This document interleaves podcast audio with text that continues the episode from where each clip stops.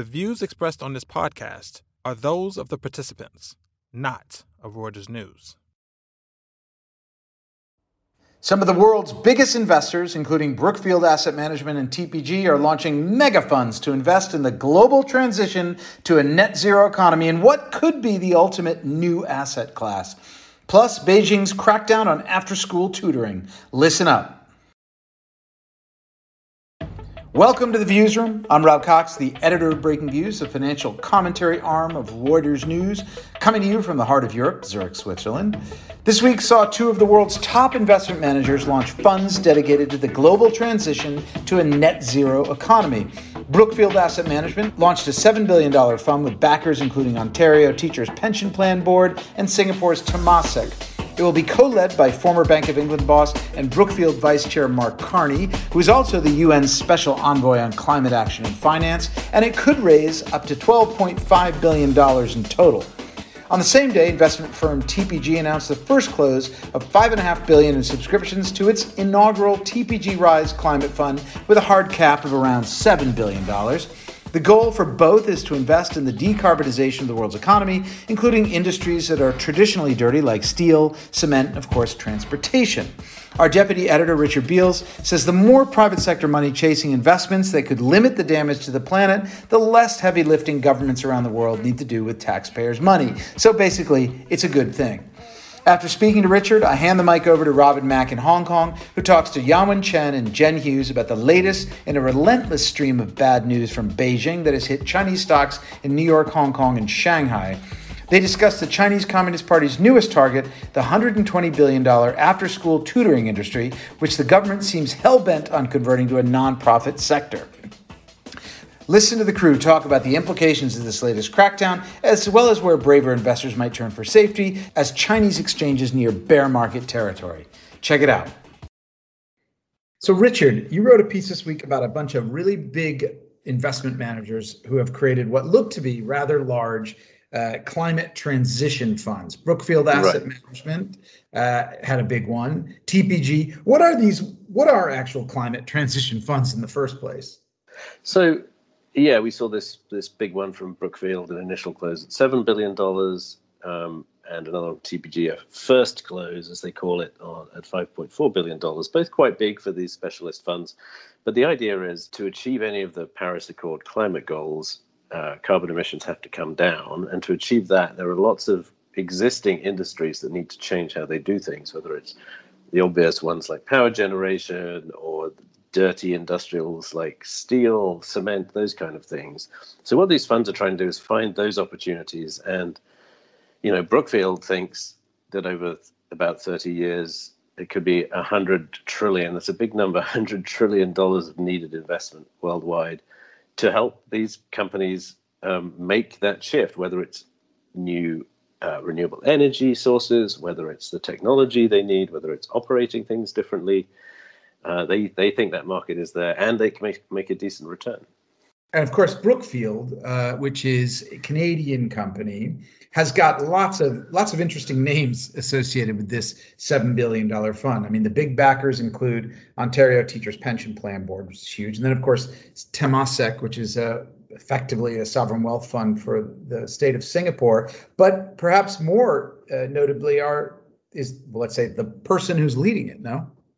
Right. So Brookfield hired Mark Carney, the former governor of the Bank of England, um, to sort of spearhead uh, at least part of their um, sort of uh, climate-related uh, investment initiative, and he is he is sort of the co boss, if you like, of this particular fund. So that's that's that's pretty interesting. I mean, that's somebody with a pretty high profile who. Well, he is like the special envoy, as it were, for climate change for the United Nations. Right. No? Exactly. So so so that's pretty huge, and I mean, you know, I think one of the really interesting things here is if you're a purist climate uh, person, you might think, you know, why why is somebody going to invest in, or why why should somebody invest in like a dirty old industry like steel? You know, I want I want people to invest in super clean stuff, you know, new technologies, all that kind of stuff. But of course, if you don't invest in these dirty industries, they're just going to carry on as they were and not change. And, and if that happens, then the, the climate goals are never going to be met.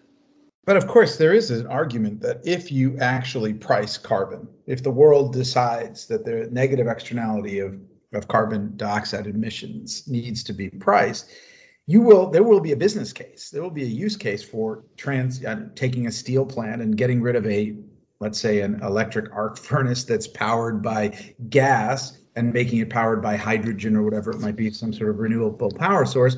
That steel will then be priced appropriately because you know the, the the price of steel from places that aren't, aren't doing that either there'll be a carbon adjustment tax or whatever it might be no? I mean th- there is a business case behind all this. Uh, absolutely there is and you know a carbon tax is a sort of obvious and probably sensible way to try and tackle this problem. Um, it's proved to be very hard to get individual governments to get comfortable passing a carbon tax and let alone getting multiple governments or you know beyond say the EU bloc to to agree on something similar so that it can apply worldwide. But I think I think with these funds, the idea is there are these investments that will give them a return regardless of any of those kind of things. Those things might help uh, more, even more. But there, there are ways, you know, companies, shareholders, governments, consumers, they all want increasingly want these changes to happen. And the question is how to make them happen carbon tax would be one way, but putting some money behind that view is another. So is everybody going to now come up with a climate transition fund? Is, is this a new asset class, basically? Oh, geez. I mean, maybe.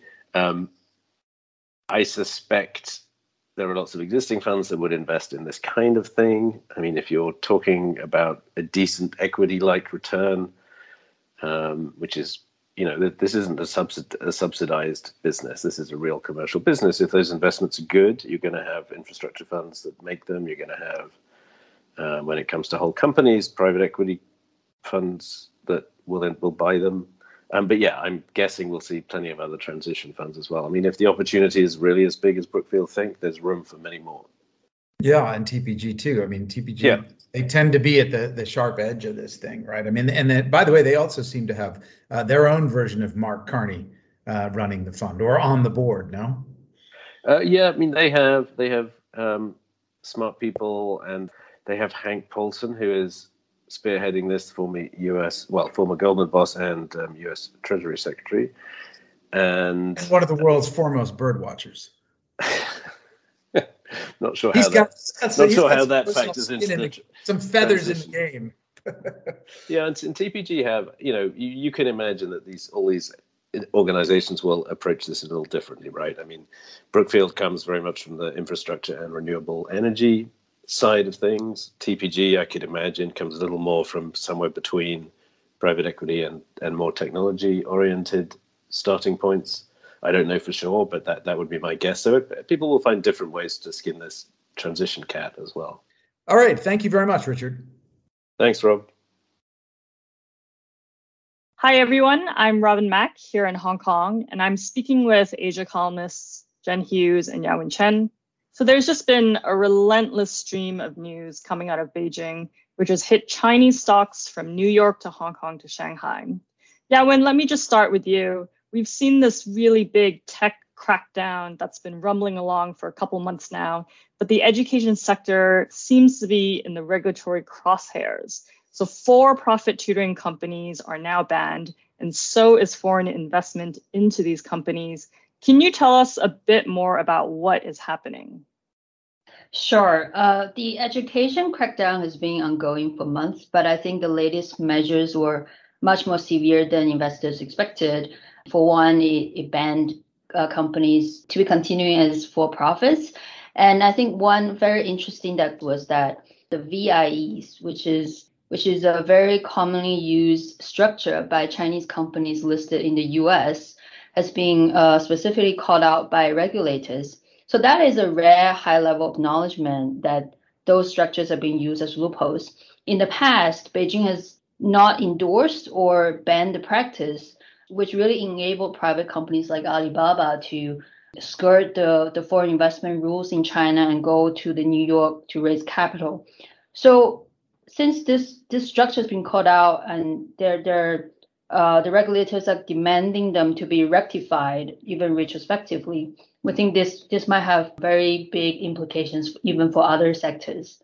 So so let me back up here. Okay, so so VIEs. So for those of you that are not familiar, they stand for variable interest entities. Um, and as Yawen says, you know, they've been used for many years by many, many companies to skirt around these foreign investment restrictions that China has on sensitive sectors like technology. So I think the last estimate we saw was that there are roughly $2 trillion worth of companies, Chinese companies listed in the US, and the vast majority of those will be through a VIE structure. Now, Yawen, it seems like it's quite troubling if Beijing is trying to close this loophole. Is that what you think is happening? And for the education companies, and like what will they have to do? It's still unclear at the moment, but it's um, there has been there has been some chilling precedent where uh, in 2009, then U.S. listed Chinese web portals, Sina and advertising outfit Focus Media wanted to do a 1.4 billion dollars merger, but the regulators basically reviewed their application for as long as 10 months because of their offshore structure. So that was eventually called off. So one possible outcome of all of this crackdown and reviewing is that if the regulators decided the VIE structures have to be independently reviewed, that could take a very long time, or they might just ignore the application just because this is kind of a gray area that they don't want to deal with. So, and we've seen sort of other regulators um, in other sectors kind of making starting to make some noise about foreign ownership, which is, I guess, an implicit sort of a, an attack on these VIE structures, right? Yeah, the the CSRC is being tasked with, um, I think, new regulatory power to review the overseas IPO application by Chinese companies. Separately, the cybersecurity regulator has been um, reviewing applications based on data security grounds. So there are different layers of reviewing process happening. And on the VIEs itself, the central bank has also come up with a separate rule um, specifically targeting payment companies, saying if they have a VIE structure uh, and they want to use that to go for an overseas IPO, they have to report that as well. So those are all signs that there will be major regulations coming on this front. I mean, I guess the implication is that for many startups in China right now, that will just deter them from seeking foreign capital and foreign investments and using these VI structures. But what about companies like Alibaba that already have foreign investments? Right, that's also another very big uncertainty. But um, the dangerous thing with the crackdown education companies right now is that the rules specifically said if if they have violated the, the foreign investment ban, they will have to rectify, quote unquote. So it's it's unclear if they have to dismantle the VIE, delist from the stock exchanges, or what's going to happen. So I guess we have to follow this very closely to see the implications for bigger targets or companies like Alibaba.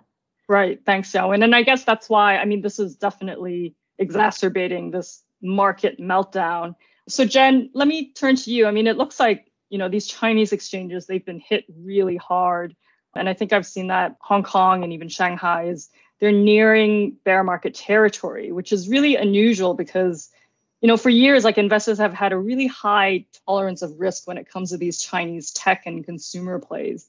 Do you think that's starting to change now?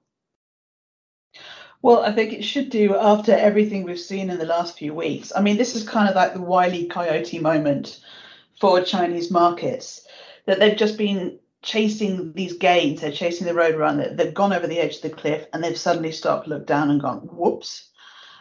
At the same time, you could say they should have seen some of this coming. I mean, we tried to list out the crackdowns we can think of in the last year, and I mean, they've clamped down on property companies. They uh, regulators have gone after Alibaba and Tencent for the dominance of their markets.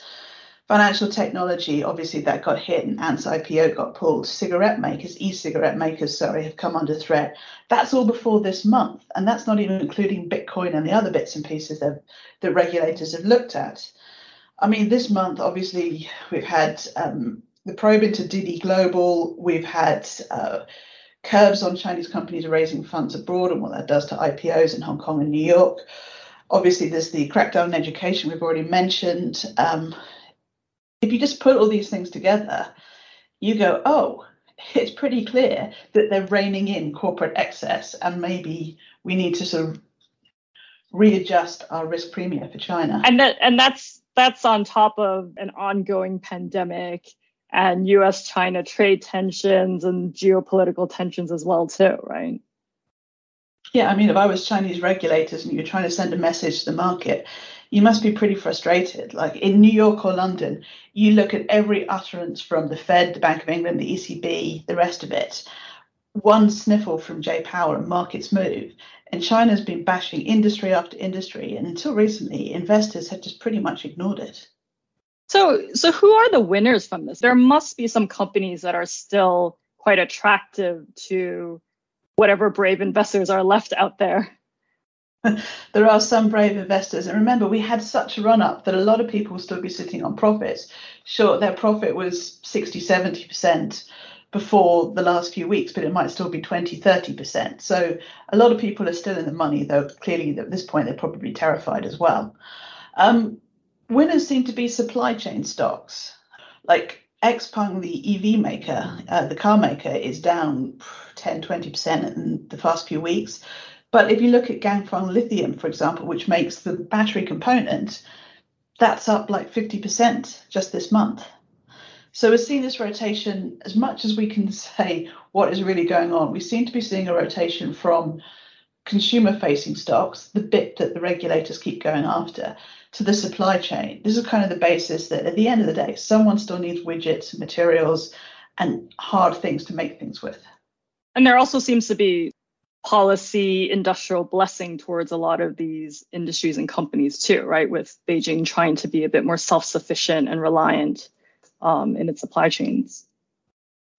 Yeah, China's still going to be making things, exporting things, and it doesn't want to rely on other countries for key components lithium, chips, all those things are absolutely key. I mean, other winners include your regular defensive areas or state owned enterprises. I mean, they're not what you might call the most exciting long term investment, but they've been a safe place to park a bit of cash for the last few weeks. Okay, really interesting. Thanks both. And we'll just have to keep an eye on what crackdown is coming next. That's our show for the week. Thank you, dear listeners, for tuning in. Subscribe to the Views Room and our sister podcast exchange on iTunes, Spotify, or wherever you go to get your podcast fixes. And check us out every day at breakingviews.com. Bye bye.